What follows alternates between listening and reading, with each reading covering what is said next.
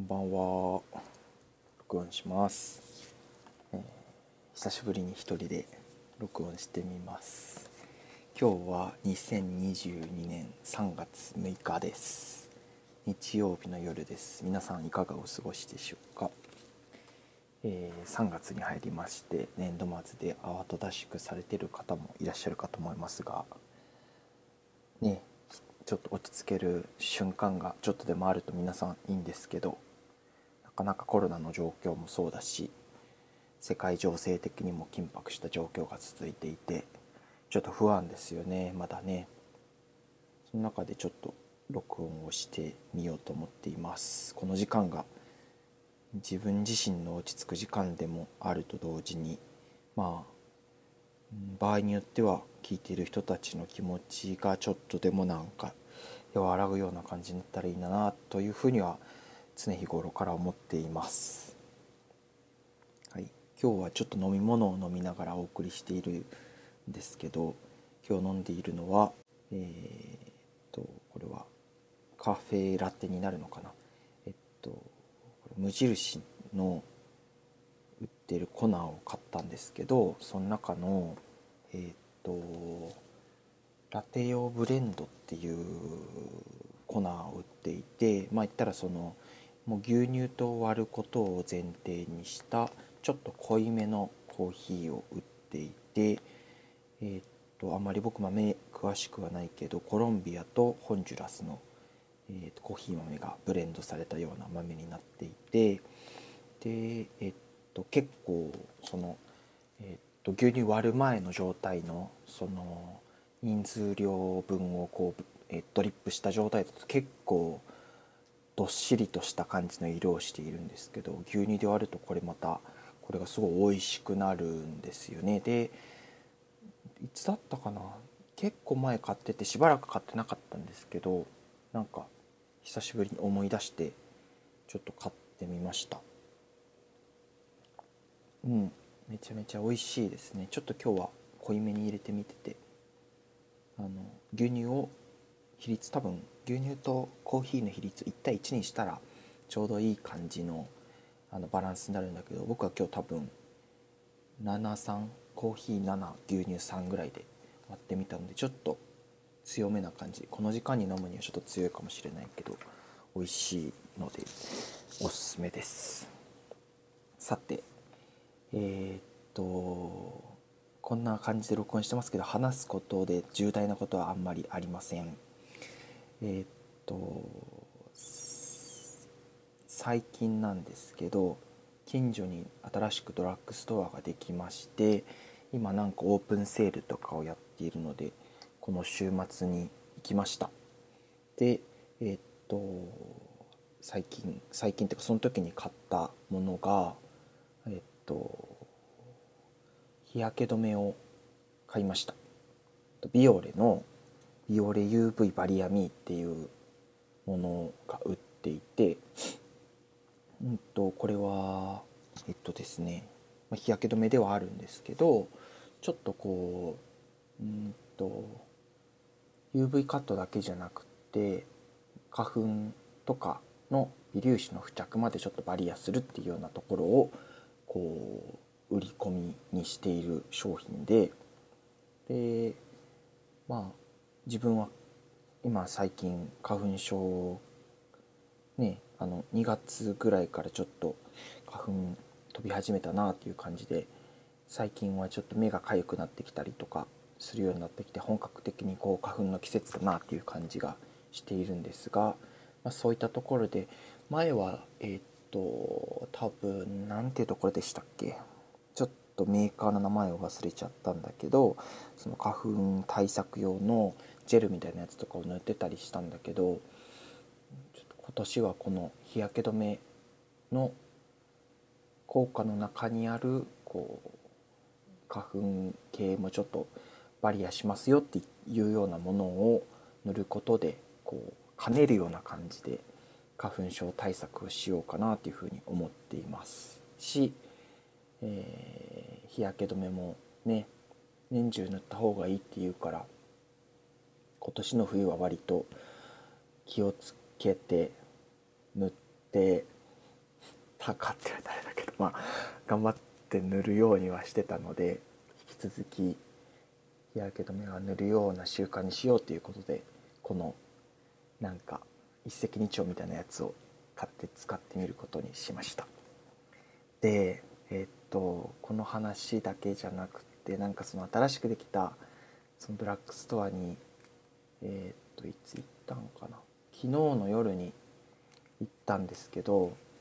なんか夜だ夜に行ってで車で行ったんですけど駐車場に入った時にあこの車体見たことあるなっていう車がなんか先にもう駐車をされていてで多分何ていうナンバープレートもなんか見覚えがある番号だだったんですけどで多分自分の知り合いの人だったんですよ。で僕はあのお店の中で人と会うっていうのがすごく苦手で何としてもこうその会いたくないんですよね人とね。だからすごい自分が先にこう誰かお店の中にいると思ったらすごい逃げるしなんならお店を変えることもあるし何としても声をかけないしかけられたくないっていう気持ちでいるんですけどなんかその昨日の場合はまあとりあえずそこのお店には行きたかったっていう目的もあったし、うんと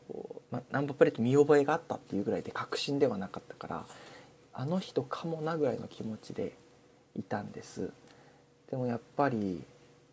会いたくはないしでしかも何て言うんだろうスーパーだったらスーパーだったらっていうかスーパーとドラッグストアってなんかちょっとうーん何て言うんだろう。見てるものとかこう手に取るものが必ずしも何て言うんだろう全部見られて OK って感じの度合いが何て言うんだろうよりプライプライベート性が増すのはドラッグストアの方がどちらかといえばそういう可能性の方が高いかなっていう気がするから余計に自分は会いたくないし見た見た見る必要ないと思うしその誰かのねだからなんか昨日はあんまりなんていうそんなことすんじゃねえよって感じなんですけどなんかその知り合いの人のがお店から出てきて車に乗って出ていくまでを見張ってるわけではないけどなんとなくやり過ごすっていうかちょっとその車でちょっとエンジンを止めてなんかこうラジオ聞いてたんですけどラジオをこうそのまま聞きながらまあなんか5分に1回ぐらいの頻度でこう帰ったかなどうかなみたいなのをなんか気にするみたいなことをしててなんかなんかね嫌なんですよねもうそういう自分が本当に。なんか行けよか帰れよってどっちか思うんだけど なんかどっちつかずな感じで過ごしてしまって結局帰るのを待ったっていうのがあってなんかそういうのをね直したいんだけどそう思った翌日今日ですね。今日はねあの車のガソリンを入れようと思ってガソリンスタンドに行ったんですよね日中ね。で今行ってるところで多分自分の近隣のところでいうと割とうんとセルフで入れれて最安値ぐらいで入れれるようなところがあって、まあ、そこに行ってるんですけどなんかえー、っと何時頃行ったのかな？お昼の1時とかそのくらいの時間帯にちょっと行ったんですけどちょうどその時えー、っと Spotify のポッドキャストで今先週から配信が始まった、えっと、渡辺直美さんのポッドキャストがあってえっ、とタイトルがね確か「ナオミ・テイクス・ニューヨーク」だったかな。ちょっと名前が間違ってたらいけないので一応調べますね。えっ、と「ナオミ・テイクス・ニューヨーク」じゃなかったです「ナオミ・テイクス・アメリカ」でした。っていうポッドキャストが始まっててそれをねその配信された日から多分今までで3回くらいは聞いてるんだけどまだ2つエピソードしか出てないんだけど3回ぐらい聞いてて4回目をね その車の中で聞きながらこうそのガソリンスタンドの周辺にいてそのガソリンスタンドに入った時もそれ聞いてたんだけどなんかそのエピソード今2つアップされてるんですけど2つ目の「Netflix and Chill」っていうエピソードがあってそれが あのえっと、Tinder で出会った人とこうデートをするっていう話でまあなんかその、えっと、まあなんていうのちょっと色っぽい誘い文句として「Netflix& チル」っていう、まあえっと、フレーズがあって、まあ、家で Netflix でも見ながらちょっとゆっくりしようよみたいなこう通り一遍で見たらそういう意味なんだけど、まあ、もうちょっとこう読み取って言うとちょっとまあどっちかというとこうベッドに誘ったりとかこうなんて言うんだろうこうちょっと親密な関係性になりませんかっていうかちょっとどよかったらまあイチャイチャしないみたいな意味だと思うんだけどなんかそういう意味だってことをあの渡辺さんがあんまりよく分かってなくってで渡辺さんのお家でネットフリックスを えとスマホの画面でビヨンセの「ホームカミング」っていうあのこちらの映像があるんですけど、まあ、ドキュメンタリープラスライブ映像みたいなやつがあってそれを 一緒に見見ながらなんかこうえっと相手の方がちょっとアプローチしてくるみたいな なんかそういう話があってその展開とあと聞き手が毎回変わるんですけど聞き手の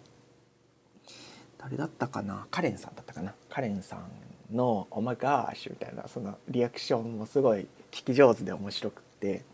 なんかそれを聞きながらガソリンスタンドに入ったもんだから結構ずっとニヤニヤしたりとか本当面白いところだとちょっと声が出て笑っちゃったりとかするんですけどなんかそうなりながらまあ安いところのガソリンスタンドだから結構お昼のなんていう1時頃ってみんなこれから出かけるとか、まあ、ご飯買って帰ってくるとかっていうところでこうちょっと出入りがある時間帯でなかなかそのスタンドが開かなくってちょっと待ってる時だったんですけどやっと開いたと思って入ろうと思った時にその終わって出てこられる方の車の乗ってる方を見たらあの自分の知り合いの方が助手席に乗ってることにその時に気づいてでで自分もねそのさっきのドラッグストアの例で言ったら車体でなんとなくあっもしかしたらこの車体ってことはこの人がいるかもみたいなこう自分の中でこう反射的なものがあるんだけどその知り合いの今回ガソリンスタンドで見かけた知り合いの方が普段乗ってる車とは違う車に乗ってたからその反射はもう全然反応しなくて全く無防備な状態でなんか多分声上げて笑ってるようなところとかなんかニヤニヤしてるところをもしかしたら見られてたかもしれないと思ったらもうなんか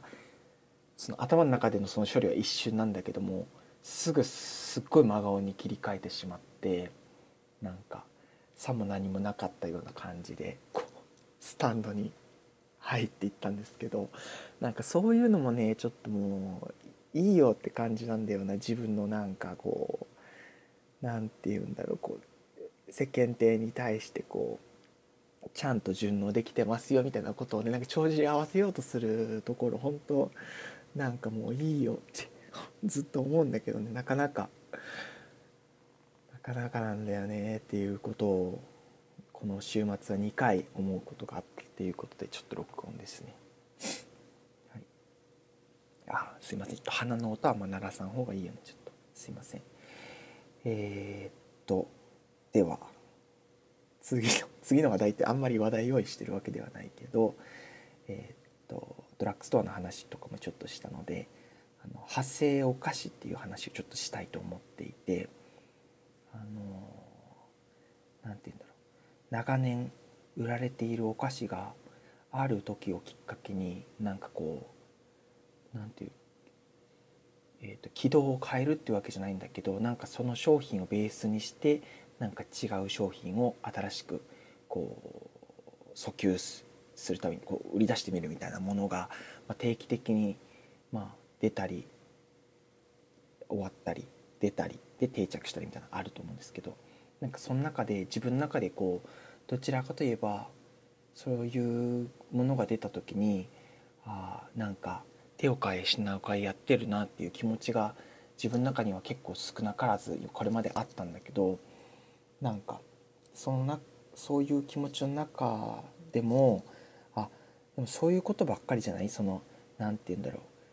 こう消費を喚起するためになんか消費者の心を揺さぶってるんだなっていう風な感じでなんかちょっと斜めから見ちゃってるんじゃなくって純粋にあこれって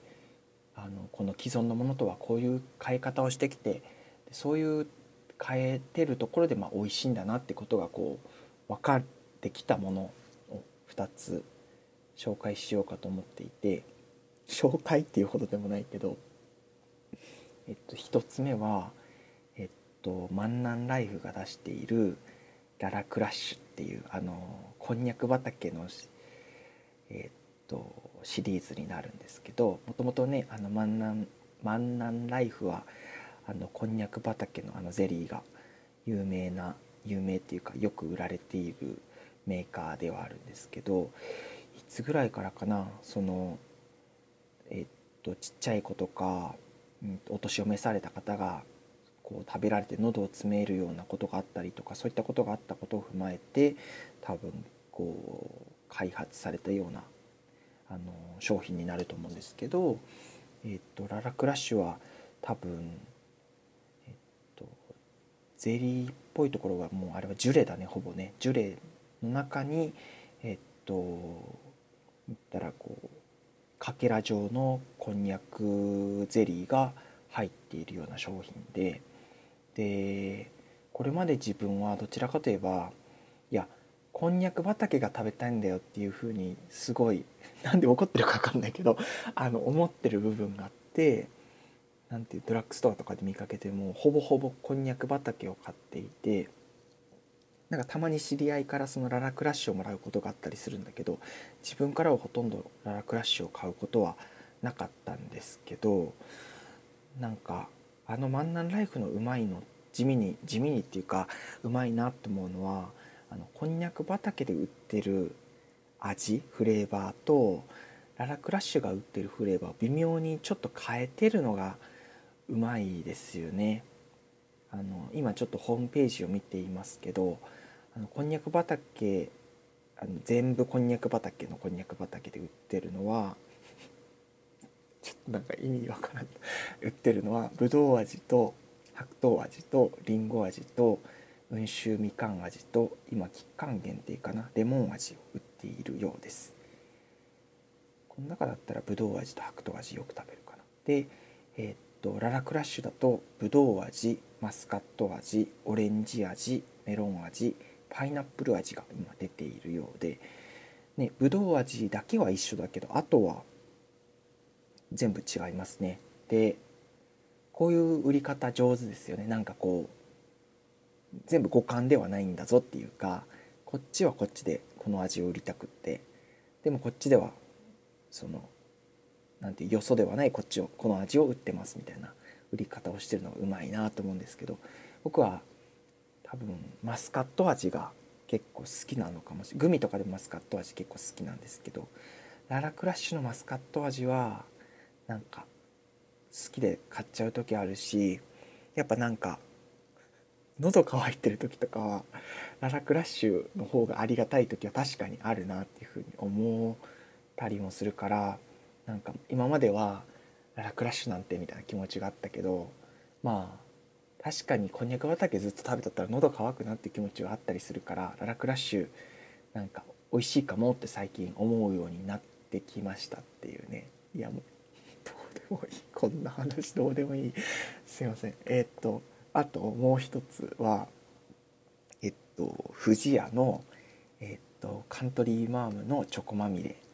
がこの派生商品の中ではなんかいいなと思っていて。これはこれもねもともとはねなんかチョコまみれなんてっていう気持ちでいたんです。どちらかといえば。であのえー、っとカントリーマームでバニラとココアだったら僕はこれはあんまりどっちが好きって言うとあんまり良くないのかな。圧力が生まれるのかな。ココアの方が好きなんですけどあのチョコまみれについてはなんか食べたこともあったけどまあふーんっていう感じ。ふってだいぶ斜めからだけどふーんって思っていてでうちの母がこのカントリーマムのチョコチョコまみれがなんかすごい好きでなんかいつだったかな？なんかなんかのきっかけで実家に帰った時に茶菓子にこのチョコまみれがあってでなんか母にしては珍しくこのチョコまみれがいかに美味しいかっていうことをなんかすごい熱く語られた時があってしかも、えー、一緒に早起きした時だから多分5時半とか6時くらいになんかチョコまみれって美味しくてみたいな話をされてなんかああそうなんだっていう感じだったんですけどなんかそれでその時もなんかねまあうん。あの母の話を聞いてああお母さんはこうあチョコまみれの方が好きなんだって思ってたんですけど何だったかなこないだ職場の人がたまにねこうなんか残業してたりとかなんかお昼の仕事始めの時とかにこうお菓子とかをねこう配ったりする時があるんですけど配ってくれる時とか自分配る時ももちろんあるんですけど配ってくれた時にこのチョコまみれがあってでだいぶ久しぶりにこのカントリーマームチョコまみれを食べたらあれなんかうまって もう手のひらですけど思ってでなんだろうなやっぱ通常の富士屋のカントリーマームよりもやっぱこう中のカントリーマーム部分がしっとりしてる気がするし加えてなんかこうなんて言うんだろうな。もうデザートになってる感じがして美味しいって思ってその日の夜に多分ドラッグストアに行って買ったんですよね。自分で買って。でこのチョコまみれもねあのえっと通常のチョコまみれもあるしあのもう一つこう派生商品みたいなやつでえっとラムレーズンかな。ラムレーズン味を売ってるんですよね。まみれさんの休日っていうのでラムレーズン入りのやつ売ってるんですけど。なんかねラムレーズン入りのやつはねそんなにだったんだよな。なんかこの間食べ比べをしたんだけどチョコまみれの方がどっちかっていうとこうしっとりしていてラムレーズンの方はなんか思ったより比較的しっとりしなくてやっぱチョコまみれの方が美味しいかもってちょっと思思ったんですっていうこれもまたすごいどうでもいい話ですけど。でもなんかうん。この派生商品っていうところに対してこれまで自分はふんってちょっと思ってた部分もあったんだけどなんかなんていうそういうふんぞり返ったりとか斜めにこう構えたりせずに捉え直してみたりとかこうフラットな気持ちで改めて食べてみたりっていうのは何て言うんだろう食べ物に関わらず限らず大事なことだなっていう学びをねそこで得たのであの話したくなった次第です。し、ね、このあのポッドキャストって 一番初めのエピソードってなんかハイチュウプレミアムがうまいみたいな話をなんかベラベラ喋ってる